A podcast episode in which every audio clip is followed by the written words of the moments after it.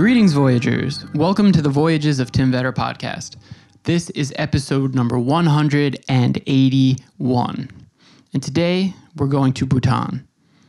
Kind of. Well, we're in New York. We're not leaving New York. Can't really leave New York. Things are getting really weird in New York. And it looks like the country's headed for another shutdown here. So I'm just kind of daydreaming every day. I was looking at these rentals in Siargao for like under 200 US for a full month. Uh, could fit multiple people in like a villa. I'm trying to figure out like what boat is coming by here in the East River that I can kind of like smuggle myself onto to get over there. so right now we will live vicariously through the guests that we have on this podcast. My guest for today is Ben Clark. Ben is a mountaineer and an outdoorsman and a documentary filmmaker. I was particularly interested in Ben because he made a film about the snowman trek in Bhutan. And I hadn't really seen anyone else who, you know, produced any sort of content from there. And I surely don't know anyone who's ever actually done the trek, which by all accounts sounds like it is a really difficult one. And I'll let Ben get into the story because they had a, a specific mission that they were trying to do to try to do it really fast. But he can tell his stories way better than I can. So I reached out to Ben. He was really gracious, came on, and had some really great stories, some really cool insights about travel and life in the world. So this one was a, a real pleasure. Please go to the show notes for this episode. You'll find links to all of Ben's stuff. Probably the best place to go is his Facebook because he's got links to all the video content that he's created. He also takes really, uh, really beautiful pictures if you go to his Instagram account, he's got these wild photos from all over the world. But some of my favorites, and I mentioned this in the episode, but some of my favorites are from from China. So go to the show notes for that stuff. You also know this already, but there is a Patreon link in the show notes as well. So please check that out if you can give. Uh, that's a monthly based subscription, and you get things like shirts and stickers and stuff as a kickback. But if not, and you found this one interesting, tell a friend, share it, blast it out on social media. All those things help. All right, folks, enjoy this conversation with Ben Clark.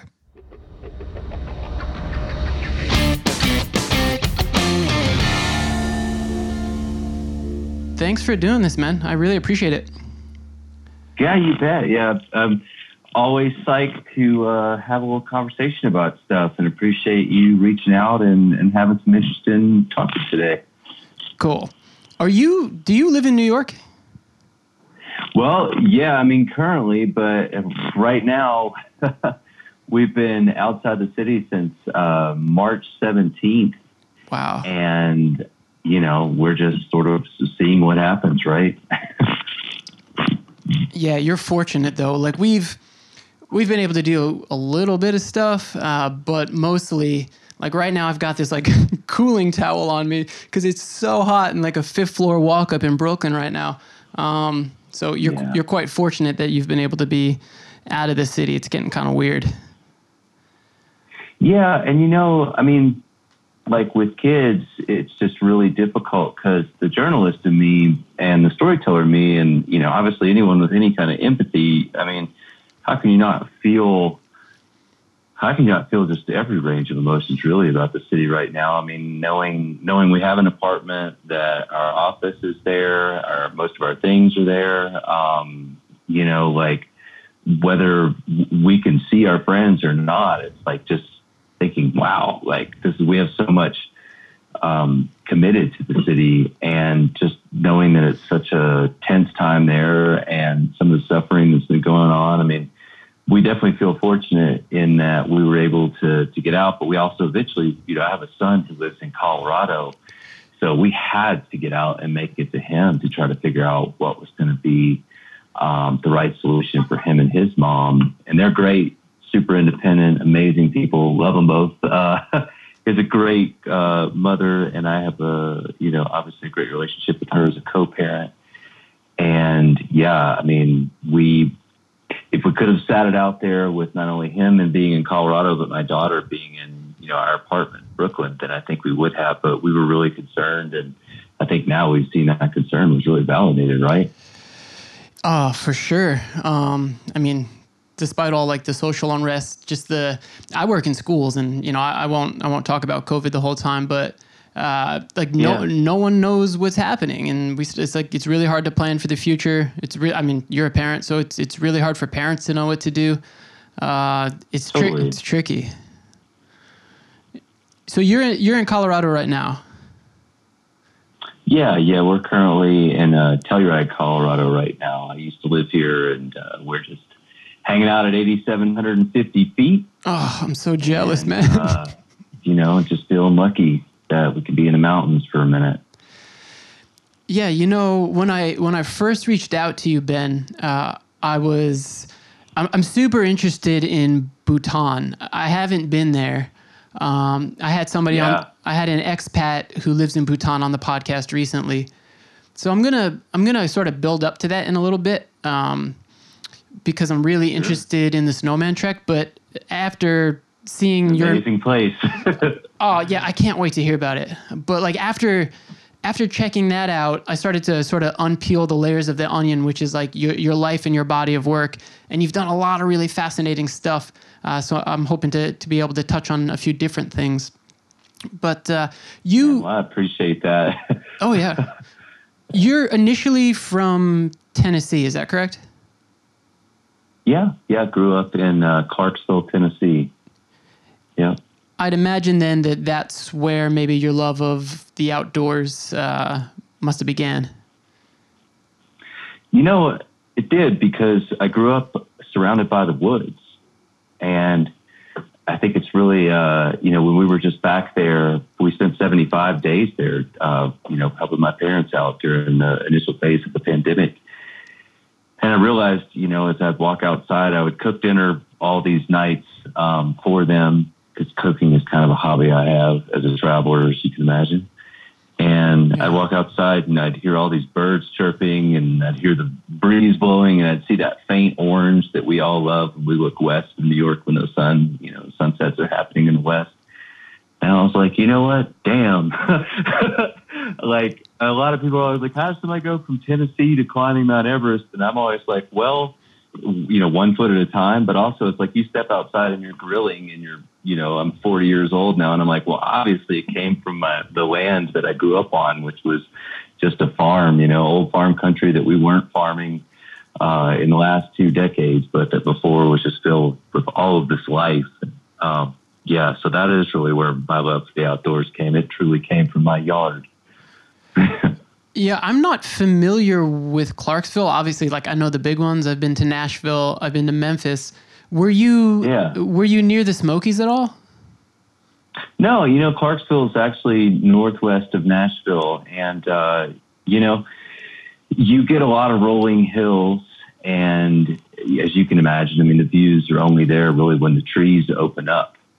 And, uh, you know, it wasn't until I went to college, or well, I guess in, in maybe high school, we would venture up to Gatlinburg sometimes with school trips or, or other community based groups would head up there to the Smokies. And, uh, yeah, I mean, you were a good five hours of driving from the Smokies, but it was just the most amazing trip anytime I went up there at that age for sure.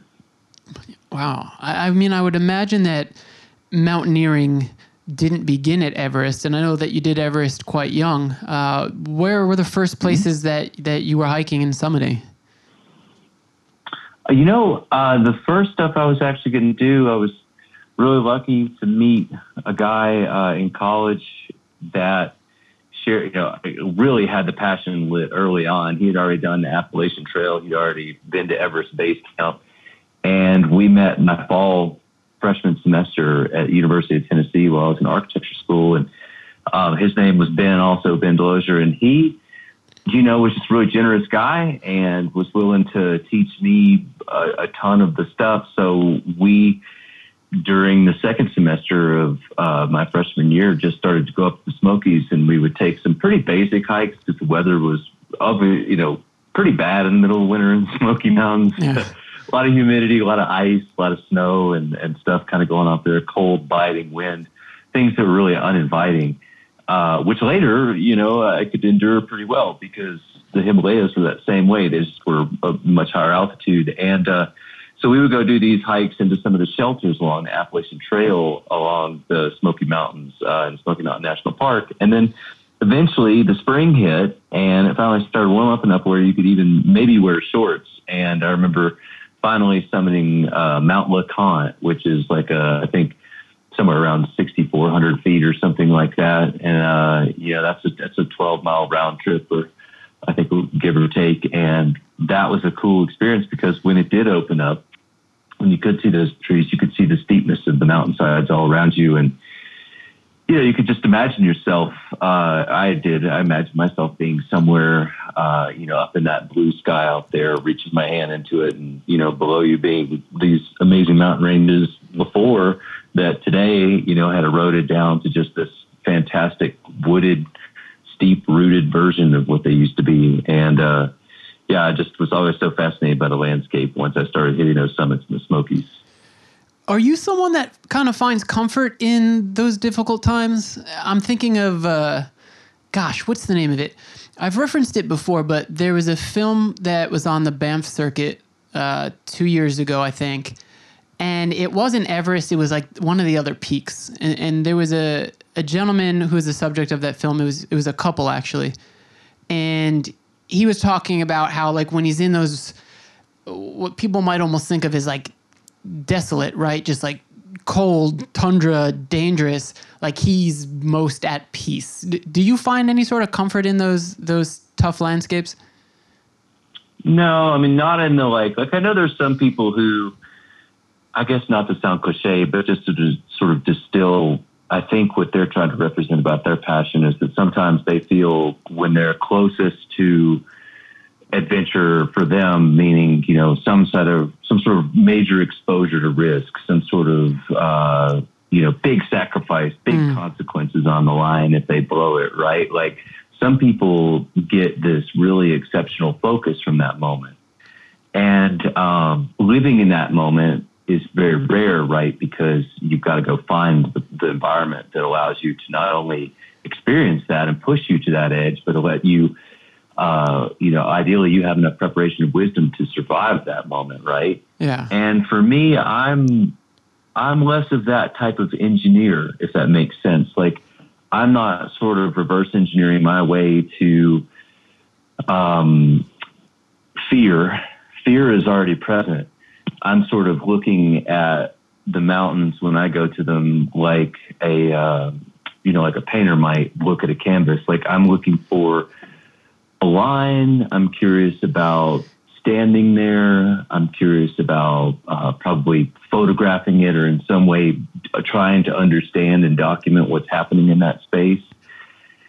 And so I just sort of have this esoteric reason for going. And, um, you know, I'm not going to say that I don't experience that fear, all those different, uh, that range of emotions that comes with that skill set that you can push exploration into. Mm. But, you know, none of those times, those are times I've gritted through and always felt like, uh, usually I was bearing out the, uh, mistakes of too much ambition or the, uh, you know, sort of the perseverance of the ego. And those, those were never comfortable times. But the comfortable times were looking back through the photos or looking down at base camp and thinking, well, now we know what it looks like up there. Yeah. you know, we don't have to wonder about that anymore. And, you know, it was cool or it wasn't. We survived and, you know, whatever. So there was some joy uh, in that type three fun, I guess. Oh, yeah. I'm, I'm really curious about Everest in, in terms of if you were already aware and conscious that you'd potentially be one of the youngest people to ever summit, um, like how much physical and mental preparation went into it, and like the decision to go there. I'd, I'd love to hear about this. You know, I uh, I was 19 years old. I had come back from my first summer of living in the back of my truck in Colorado climbing 14,000 foot peaks with my friend who I referenced earlier, Ben Delosier.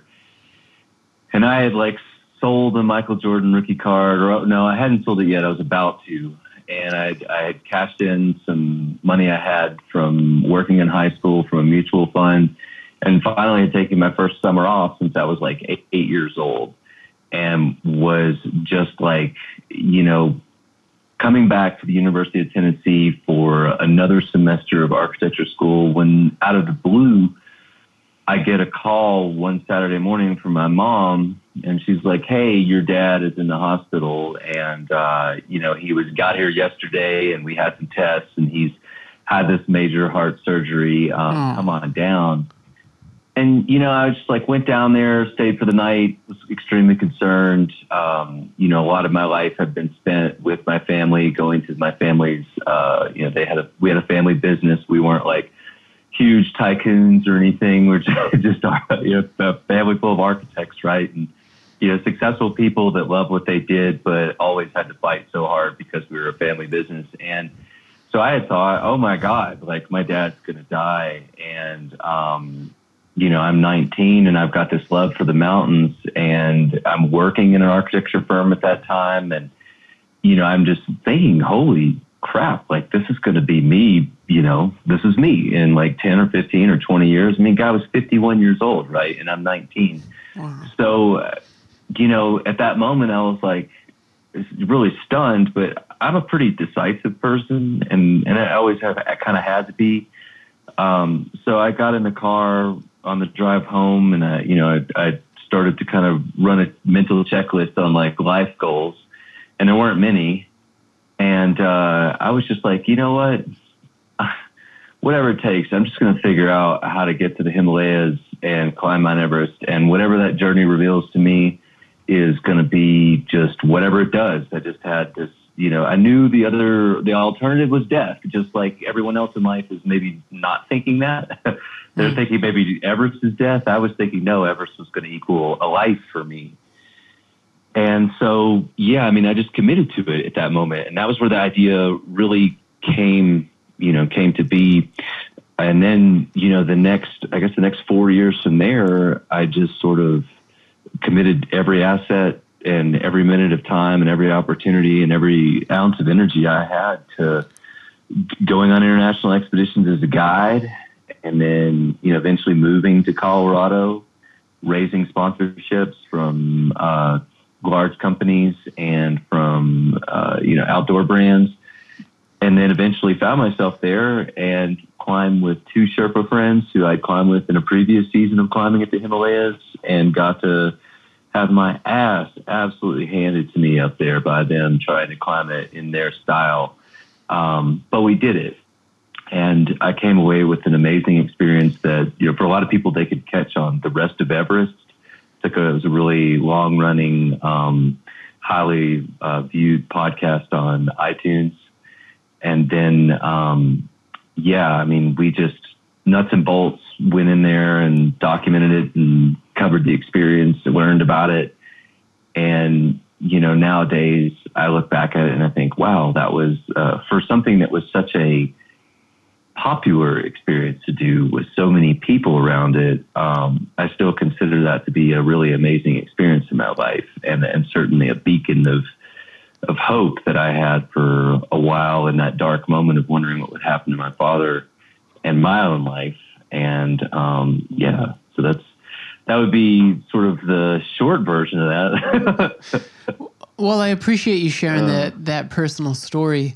Um, people who are listening know that uh, they'll find the links to that podcast and your other work through just the notes of this podcast. They can just click it and get there. sure. I think our worlds overlap a little bit. Uh, just through like social media, I saw that you know, uh, or at least I've heard of uh, Dawa Yangzum. I, I had her on here. Did Did you ever cross Yeah. paths with her? Yeah, I know Dawa. She's great. Oh, cool. She is uh, just such a, a phenomenal climber and great person. I've uh, had the, the good fortune of climbing Grizzly Peak with her once in Colorado and shooting some photos for her. And, um, yeah, she's just a great person. Was Everest the most, uh, you know, the most difficult or the most, you know, trying uh, summit that you've done? No, I mean, I look at Everest as like, Everest is sort of, at 23 years old, you know, I climbed it. And at that point, you know, making my own decisions. I was really, uh, you know, doing it thinking what will come next. You know, that was the big question for everybody around me. Like, well, okay, you survived this, what then? And, you know, like uh, as an artist, of course, I thought, well, I don't, I won't know. Why don't I go up there and see if there's any input that comes from that, you know? And uh, I found myself really inspired to, at that point, focus on lower altitude objectives and to, um, you know, just really hone in my technical skills in rock climbing and ice climbing and skiing uh, from 2003 till about 2012. And I went back, gosh, I guess 15, 15 separate other uh, objectives in that time and went on to do several uh, first ascents, you know, on technical rock and ice climbs never been climbed, and then did some first ski descents on terrain that had never been skied, and then began to combine the alpine climbing with the skiing and push that kind of the envelope of, of what was possible with that at high altitude for a few years. And then just retired just stopped it altogether because I have a, an almost eight year old boy that was born. And I felt like that part of my life needed to uh, stop when he was born. And that, you know, that was that all those risks were lots of fun, but they're pretty inappropriate when uh, when I look at it in the face of, of the life and the obligations and the you know responsibilities I have today. Yeah, that's a really like sober way of looking at it. Uh, so the Yeah. the content that was created or or you know the podcast you're referring to uh, at 23 were you already working in you know film and documenting this stuff or did did that kick it off Yeah, you know, actually, the I had started doing well in high school. You know, I was really fortunate to have an art teacher who uh, wanted me to get in, you know, get on camera. She thought I was somebody who was really passionate about the stuff that I enjoyed, and you know, felt like I would be a, the type of personality that could maybe do that. And um, so, you know, I used to be on camera doing the like announcements at school when we had the Channel One closed session stuff. and that was like 95, 96, you know, so that was old school. And then I went to college and uh, in 2001, you know, a couple of years after I'd see my dad on that gurney, uh, there was a, a connection that I had down in Atlanta at one of the Turner, you know, CNN obviously owned Turner. Turner and CNN was the, uh, the relationship there, but basically a, a broadcast network was interested in supporting me in going to Everest to climb it, knowing I would be a Tennessean climbing on Everest, and they had a network that was fo- focused on telling programs about Southerners. And, uh, you know, so I had taken a camera for my very first time to Denali, uh, the highest mountain in North America, while I was guiding that for Rainier Mountaineering and had shot some. So that that particular time really began um, my shooting career on the other side of the camera. And of course, at that time, they were like, well, you need to shoot yourself and you need to shoot the mountain. And boy, don't I know that process now, Yeah. 20 years later. and uh, man, it's like uh, from there, you know, I bought a Sony digital camera and, you know, eventually 911 happened. And, you know, if you were in advertising that time, you know how difficult it was to get any programming underwritten. So they went away, but I was able to find the funding for Everest by pitching that I could go shoot a film. And um, so then it got serious, and I got some really great teaching, uh, some great people to work with who taught me a lot and were more experienced. And that then, you know, led me eventually to now 20 years later, just, just being all that I do and all that I think about and the thing I love the most. Wow. I'm going to kind of break the fourth wall here and say, uh, for the sake of the conversation, I'll uh, pretend I haven't uh, watched anything about the Snowman Trek because I think that uh, we need to sort of set the context for people. Uh, so I'll say again that Bhutan to me just seems like such a magical place.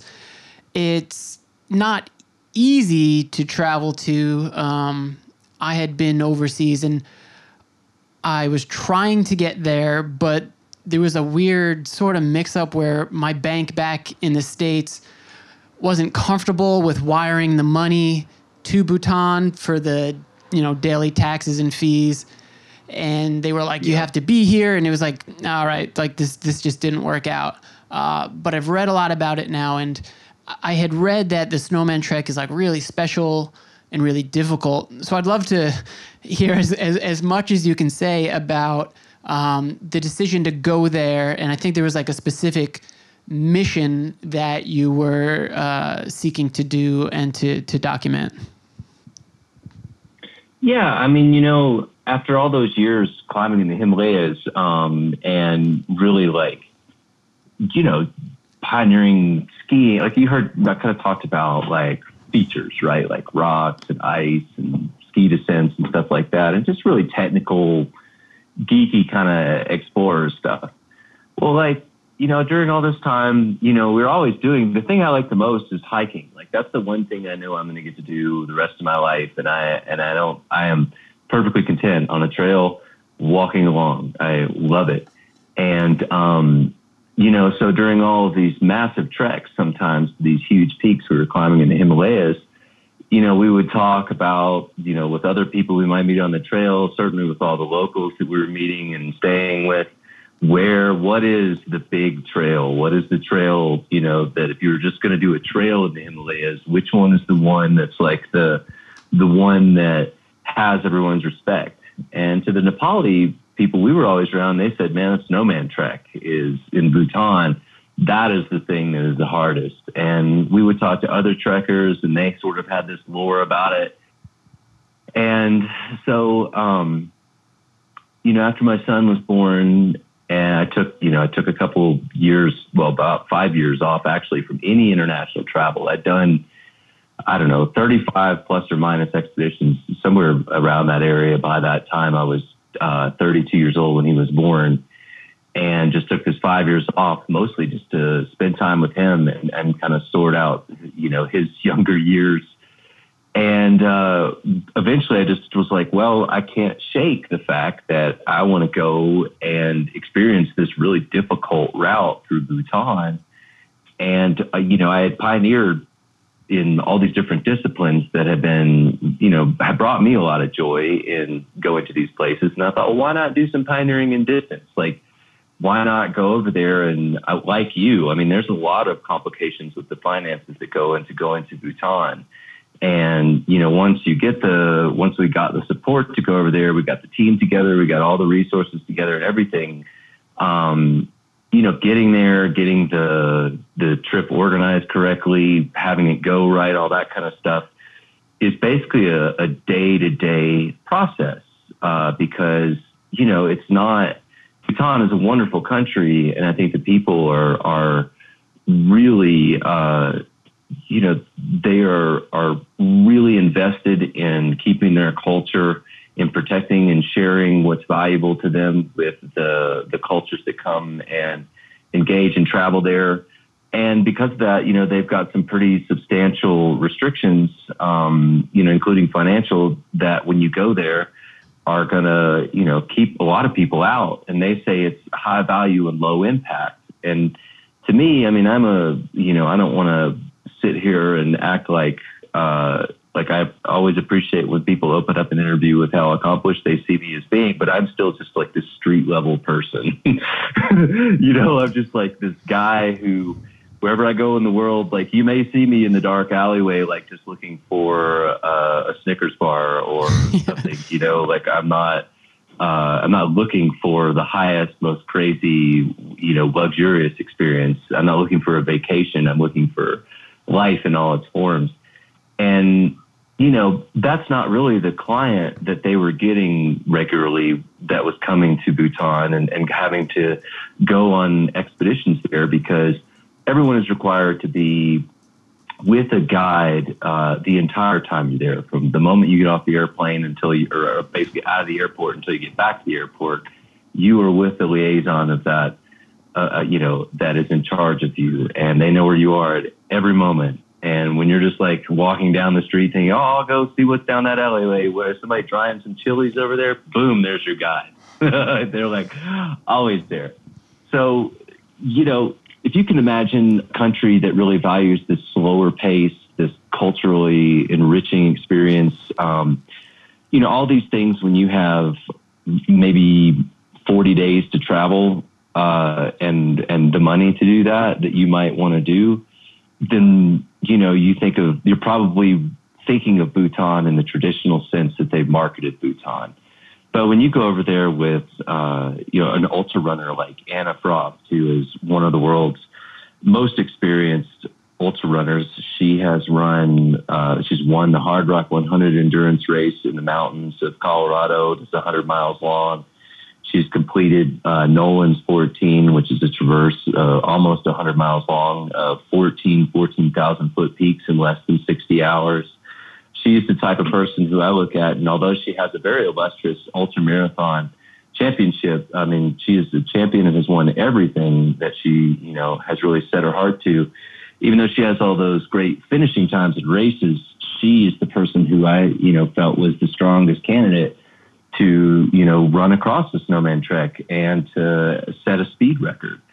And so we had Anna as part of our team, and I was really lucky to have her leadership skills and um, certainly her long-standing experience through the mountains, which is incredibly valuable, and her previous experiences in Bhutan. And then we had uh, Timothy Olson, who is one of the most accomplished ultramarathon runners in the world. He won Western States, which is the most illustrious high-speed ultramarathon in uh, North America, and it has global recognition. Um, so he's a guy who loves some adventure, is very steeped in Eastern culture, and is a, a very heavy meditator.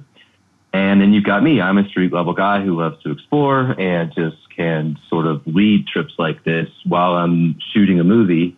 Um, and assisting me and becoming one of the central characters to the Snowman Trek film was Chris Ord, who is just an absolutely amazing cinematographer and creative. He considers himself a jack of all trades, but I would love to see him behind the camera more. And, um, you know, so this group of four of us went in there with different experience levels and different skill sets. And, you know, in each day going after it, trying to set this speed record across this, you know, nearly 200 mile long trail with, you know, more than, you know, 16 or 11, 16,000 foot passes, numerous passes over 17,000 feet. It just became this total sufferfest because we, what we learned from it was that, you know, when you mesh those four personality types that I just described, like myself included, with that, you know, 40 day trip that you're trying to make into a very short period of time.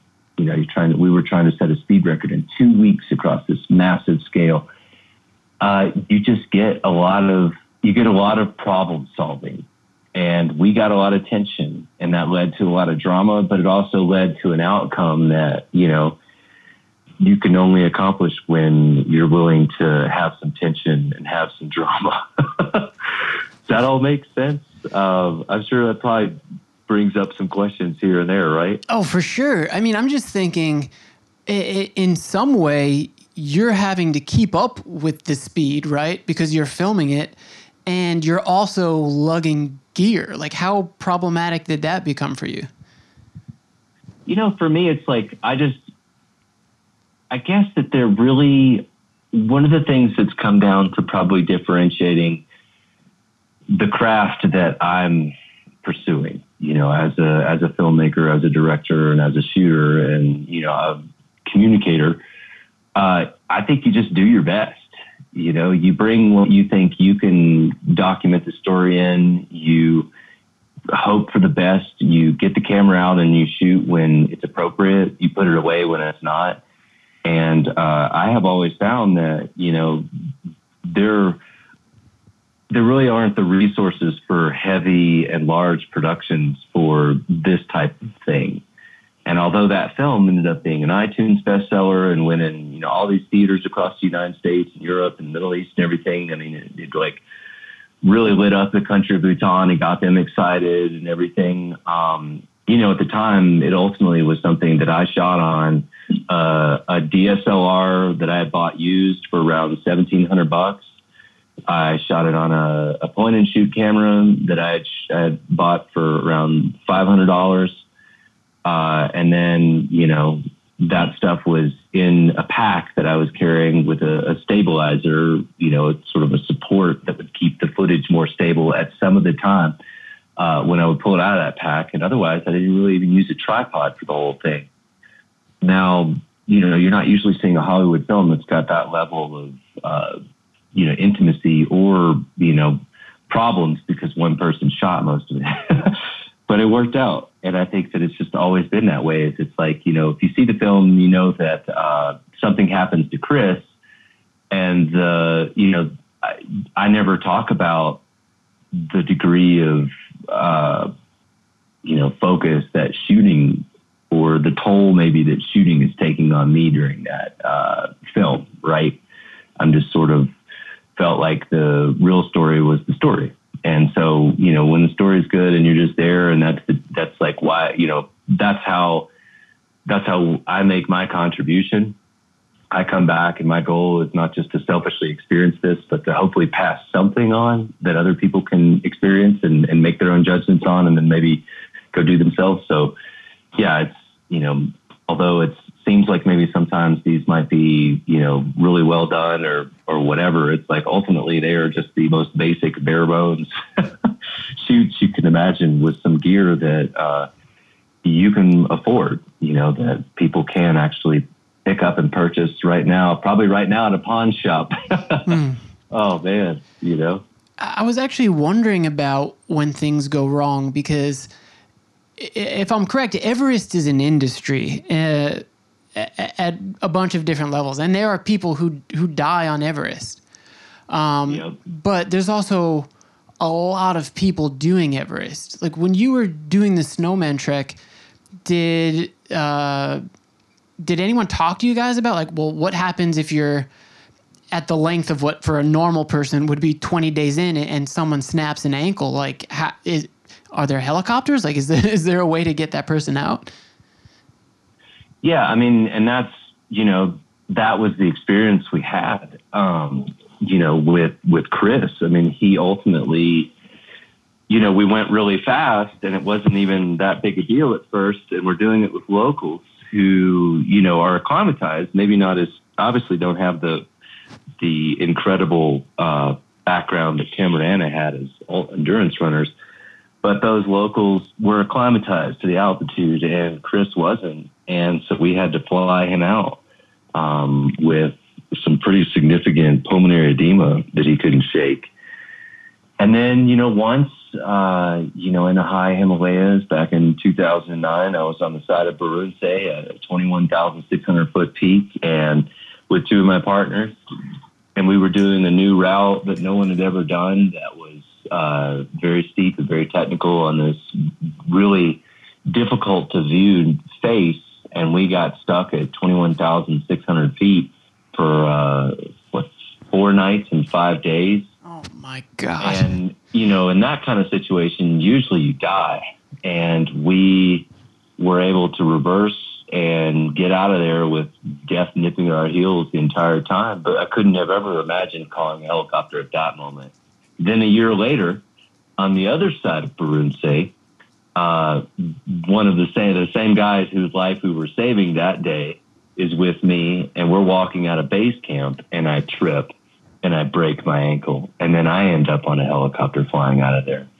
So yeah, I mean, I've seen my fair share of like. Usually, it's always me orchestrating some sort of rescue for someone else that has happened around me as a guide, uh, you know, as a climber, as a as an expeditioner. But you know, I can definitely say there was one time when it was me, and I had to hop in that helicopter and fly back to Kathmandu. And so, yeah, we're always aware of that um, no one is immune to accidents. They happen; they're part of it. Wow. Are you comfortable being in front of the camera, being the subject of the of the art? Yeah, I mean, it's been a, it's been both ways uh, for so long. because I think sometimes there are stories like, you know, obviously with the Snowman Trek, like I'm in camera, I'm on camera with that, I'm narrating it. Um, you know, I've done uh, other films like Everest, The Other Side, the movie that uh, we brought back from Mount Everest. I'm on camera the whole time. I was a live TV host for a while for the Plum TV network. Uh, that was out here out west in all these mountain towns. So yeah, it's it's not my. I would say it's not my preferred route. I definitely mm. enjoy you know the running series I have today, Run Around the World. The other series I have Ungrounded. Um, you know the commercial work I do that profiles all these other amazing characters and personalities. Uh, you know, in both adventure and running and and climbing and skiing. I mean, I get to make films about Hilaree Nelson and the captain of the North Face team. So you know, it's just like I am only on camera when it's like I am. I believe that I can tell the story, or I believe that I'm the person who's going to go live that story. Mm. Does that hmm. make sense? That like, I like I think that I'd rather tell everyone else's story, but there are some stories that, and there are some exploratory things that only you know that I'm I'm the only person committed to going out and getting the resource to actually go and show people what that is, and that is the only time that I'm on camera anymore. Yeah, that, oh. that does make sense to me. You mentioned the the Run Around the World show. I was going through. Yeah. I, it, it might have been your Instagram, and I saw the the Williamsburg Bridge. And I live off of Broadway, which is basically where the Williamsburg Bridge empties out into when it on the Brooklyn side. Um, Yep. So that was cool to see that. What what is the what's the premise of this, and and, and where has this show taken you? You know, so like right before, you know, I came back from Bhutan and uh, that year I went to Africa and shot a little bit for National Geographic. And then, you know, I just sort of made that, started making the Snowman Trek. And this was back in 2017. Uh, I just started, you know, editing that film and writing it and directing it and everything. So I had a, a lot of time kind of spent in the, in the U.S. that year. And then, around October, my friend Jason Schlarb, who's a professional ultramarathon runner, posted on Facebook that like suddenly they had a shooter that was going to this area in China, Western China, in the Sichuan province, that there was going to be this 100 kilometer race through these mountains that I had like done big walls in that, you know, we've been like, we had done like new routes, first ascents back in my mid 20s in this area. And I thought, man, that is crazy. He is going in there and there's a hundred kilometer race in China. I don't even believe this. So I was, so I called him and I was like, Hey, what's the deal? You need a shooter? And he's like, dude, you're kind of like high, like this might be below your pay grade. And I was like, no, if you need someone to go to that place, I'll, you buy me the ticket. I'm there, man. I just want to see how that works out. I want to see this, uh, outdoor boom that's happening in China. And man, I couldn't believe it. Like here I am 10 years later, uh, 11 years later, after having, you know, just been drenched and just, we just, just get our, just so beat up in that valley doing rock climbs. And here I am 10 years later and I go in there and it's like suddenly this little town that had been like an armpit. I mean, it had been, uh, I mean, it just, it had not been invested in by you know, anybody or the government at that point in time. Suddenly 10, 11 years later, there were like Range Rover traffic jams in this town and there's like heated floors in the hotels and all this crazy stuff. And I was just like standing there with Jason Schlarb thinking, man, you go some pretty cool places. And, you know, if you're into coming to places like this, not knowing what you're going to expect, and then, you know, we should work on some programming. So, he and I and his girlfriend at that time, Meredith Edwards, who's now the co-host of that show, um, you know, I just documented the race, documented the talks they were doing around China, um, met a bunch of people in China during that time, and kind of relived a little bit of the past and, and how fun it had been climbing there, you know, younger. And we made the first episode of Run Around the World. And, uh, you know, then that was sponsored. That was basically ad supported programming from, you know, their, their different sponsors paid to make that. I made it and then they basically support it with advertising, which is awesome. And then we made another one and they went back to China and then we made another one and they went to Oman and then uh, they went to Argentina and then we did one in Colorado to kind of give some people more backstory on them. And then the season finale was at the World Series of ultramarathon running, the Ultra Trail du Mont Blanc in Chamonix, France, And uh, yeah, now the series, I can't tell you what season two is going to do, but it's going to have some very large media distribution. We have a huge couple, well, three media partners actually for it uh, in the adventure space that will be distributing it when we release it. And that Williamsburg uh, picture was from the New York episode we shot up until March 16th. Oh, the day before I left New York for the pandemic, and we did a whole episode there and what I, what I like about it, what I love about my job is like I, I get to make original stuff, and um, I, I get to do what it is that I want to do. But what I'm wanting to do is based on a lot of data and information and engagement that I get through, you know, having a pretty large social media footprint that I can explore and, and engage with, and then you know also hearing from all these brands and different people. And we were thinking that man, there's this really cool story about New York City that needs to be uncovered about this guy Ted Corbett, who used to run from the Bronx all the way down the financial district and back in like you know the mid middle of the, the, the last century when no one was thinking about running 100 miles and he was doing like 200 mile weeks sometimes and he was one of the founding members of the new york roadrunners and the marathon and he was african american and uh, you know, hear from all over the world, everywhere I've been, everything I ever hear about ultra marathon running, I've always seen it as a very, as a as dominated by, you know, a certain type of like French person or German person. Yeah. Like, you know, these hardcore Europeans. And I was just so psyched to be like, man, actually, the history starts here in New York City, you know, with someone you wouldn't expect. And that's what I love about that show. And that's what I love about doing that show is that we can do what we want and we can tell parts of history that are fun to learn about, introduce you to new characters, and uh, give us an opportunity to explore the culture of running like we haven't before. So yeah, that's what that show does. It's taken me all over the world. It's gonna, you know, ideally we'll go to Spain again, uh, or Spain in September if we can, and then to Thailand and back to China again this year, and you know, crank out a season to to pop out for 2021. So yeah, that's the story on Run Around the World. It's a really kick ass experience. That sounds amazing. That that season two sounds really cool. Congrats on uh, getting that distribution, getting picked up. That's so cool. Yeah, thanks, man. I just want to say, like, for people out there that maybe are interested in, you know, being creative, like, man, you know, I went on that first trip with Jason unpaid. You know, I mean, and you have to take these chances. I mean, it's like I still I go to China. I have this huge project in China I'm working on that makes the snowman trek look like a stepping stone, you know? And, you know, you have to invest in the opportunities to go and find out what something is going to be.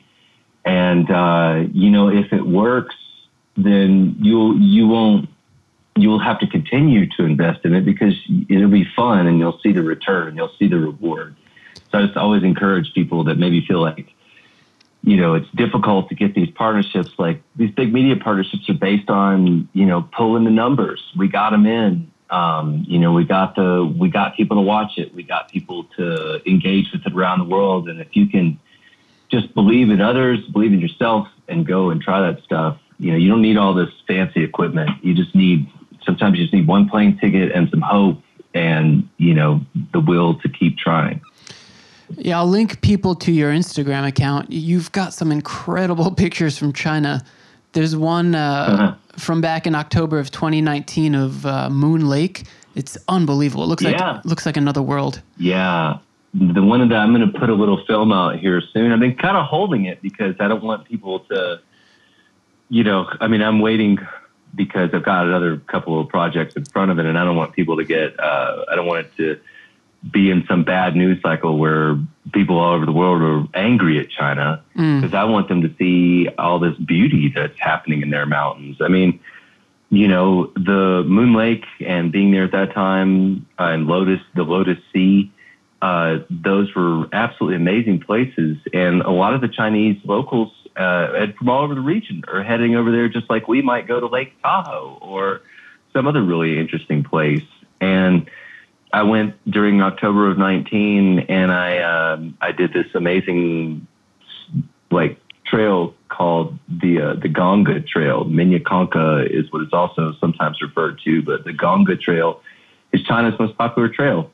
And you go to you know just over 5,000 meters, around 17,000 feet, and you get to see the highest mountain outside of uh, Nepal and Tibet and Pakistan to the east of that is this Minya Konka, this Gongga mountain, and uh, you walk around that, and it's absolutely amazing. And there was no drama and no tension at all in doing that. So I've kind of been holding that story because I'm like, God, this is just a positive story about China. Like, who has one of these that they could really like genuinely just be so excited about. And uh, you can imagine as a creative, I think people are going to think I'm some sort of propagandist, but it's going to be like, no, seriously, like the hiking here is so much fun. Why wouldn't you want to do this? And you know, I guess also you referenced that Instagram account. My Facebook uh, page, Ben Clark Film Director, is where you can see, you know, the huge amount of the body of work yeah. that I've done since uh, May of 2018. There's a lot of videos on there as well, and and definitely some of these photos occasionally, like he's talking about, make it over there too. Well, you bring up an interesting point in there because I think right now the United States is not a place that people are too eager to travel to, uh, both because of, well, for many reasons, but COVID, political reasons, and, and social reasons. But we also have some absolutely unbelievable landscapes here. So it's definitely like people should should separate the the political from the natural landscape because the, those pictures of China are absolutely unbelievable. Yeah, I mean, I think that's the. I guess if you love mountains, I will come to where you are. That's sort of is how I see mm. it. I mean, you know, there's so many beautiful places to go in the world, and I just really want to encourage cultures that are around mountains right now to embrace people and also embrace, um, you know, keeping them the way they want them. If you want them clean, pick up. If you don't, well, you know, that's your choice. But I think that, you know, all across the globe right now, there's a, a big push to get outside. And, uh, you know, when we can venture further than where we can drive and, and fly domestically, sure, there's going to be some amazing mountain ranges to go see that, yeah. uh, that you may not have seen yet.